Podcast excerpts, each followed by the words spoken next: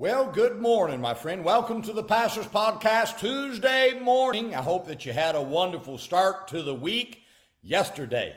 And I had a wonderful day yesterday. It was a um, busy day, um, getting some studying done, then making some hospital calls, then going soul winning last night, getting some counseling done.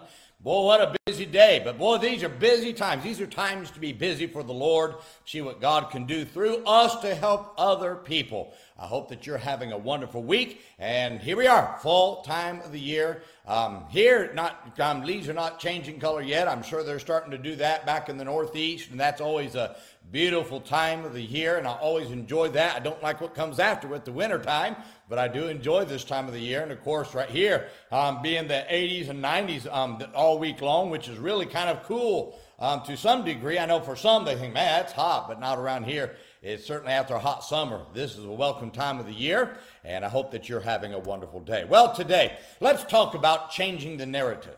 In Matthew chapter 28 verse 16, the scripture says, Then the eleven disciples went away into Galilee, into a mountain where Jesus had appointed them.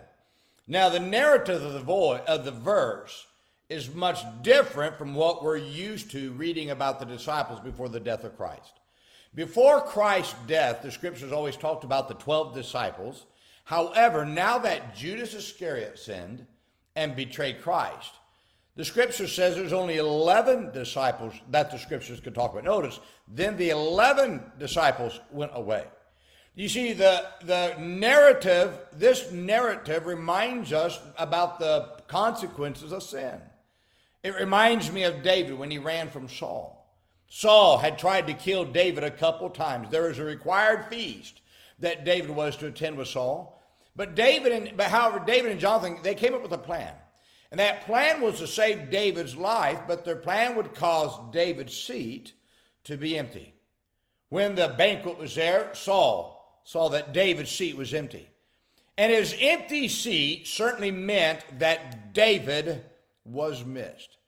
Now, was that seat empty because of David's sin? No.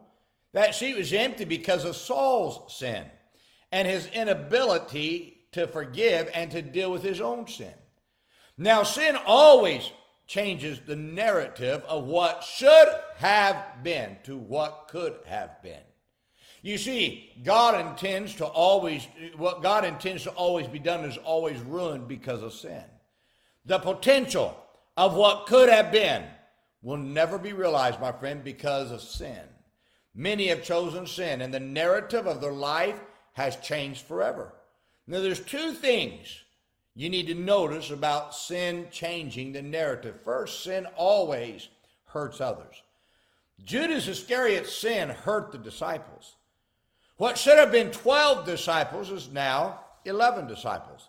What should have been a table full of the king's cabinet is now a seat that is empty because of the king Saul's sin.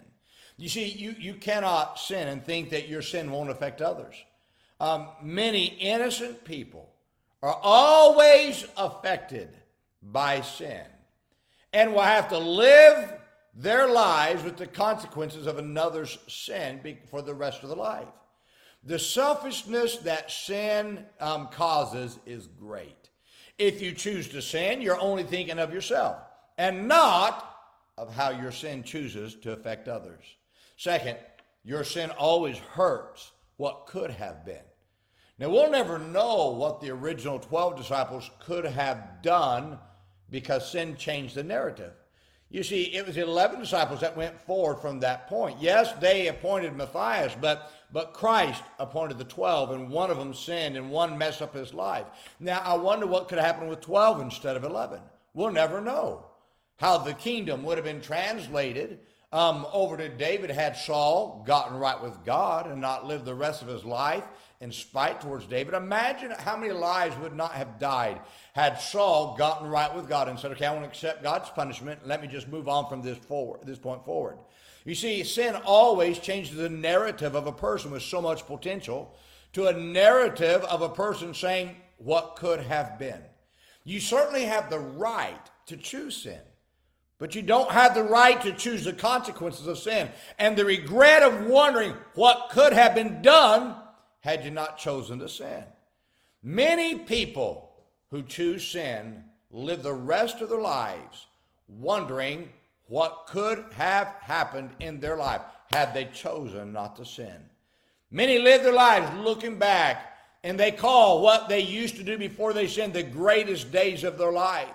And they could, and, and instead, they could have been living the greatest days of their life in God's blessings had they not cha- cha- um, changed the narrative by choosing sin. Now, you can change the narrative by choosing to sin, but you'll hurt everyone around you.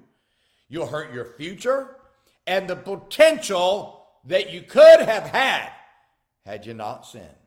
Sin promises so much, but it takes the narrative of potential away to give you a narrative of regret, heartache, sorrow, and wondering what could have been.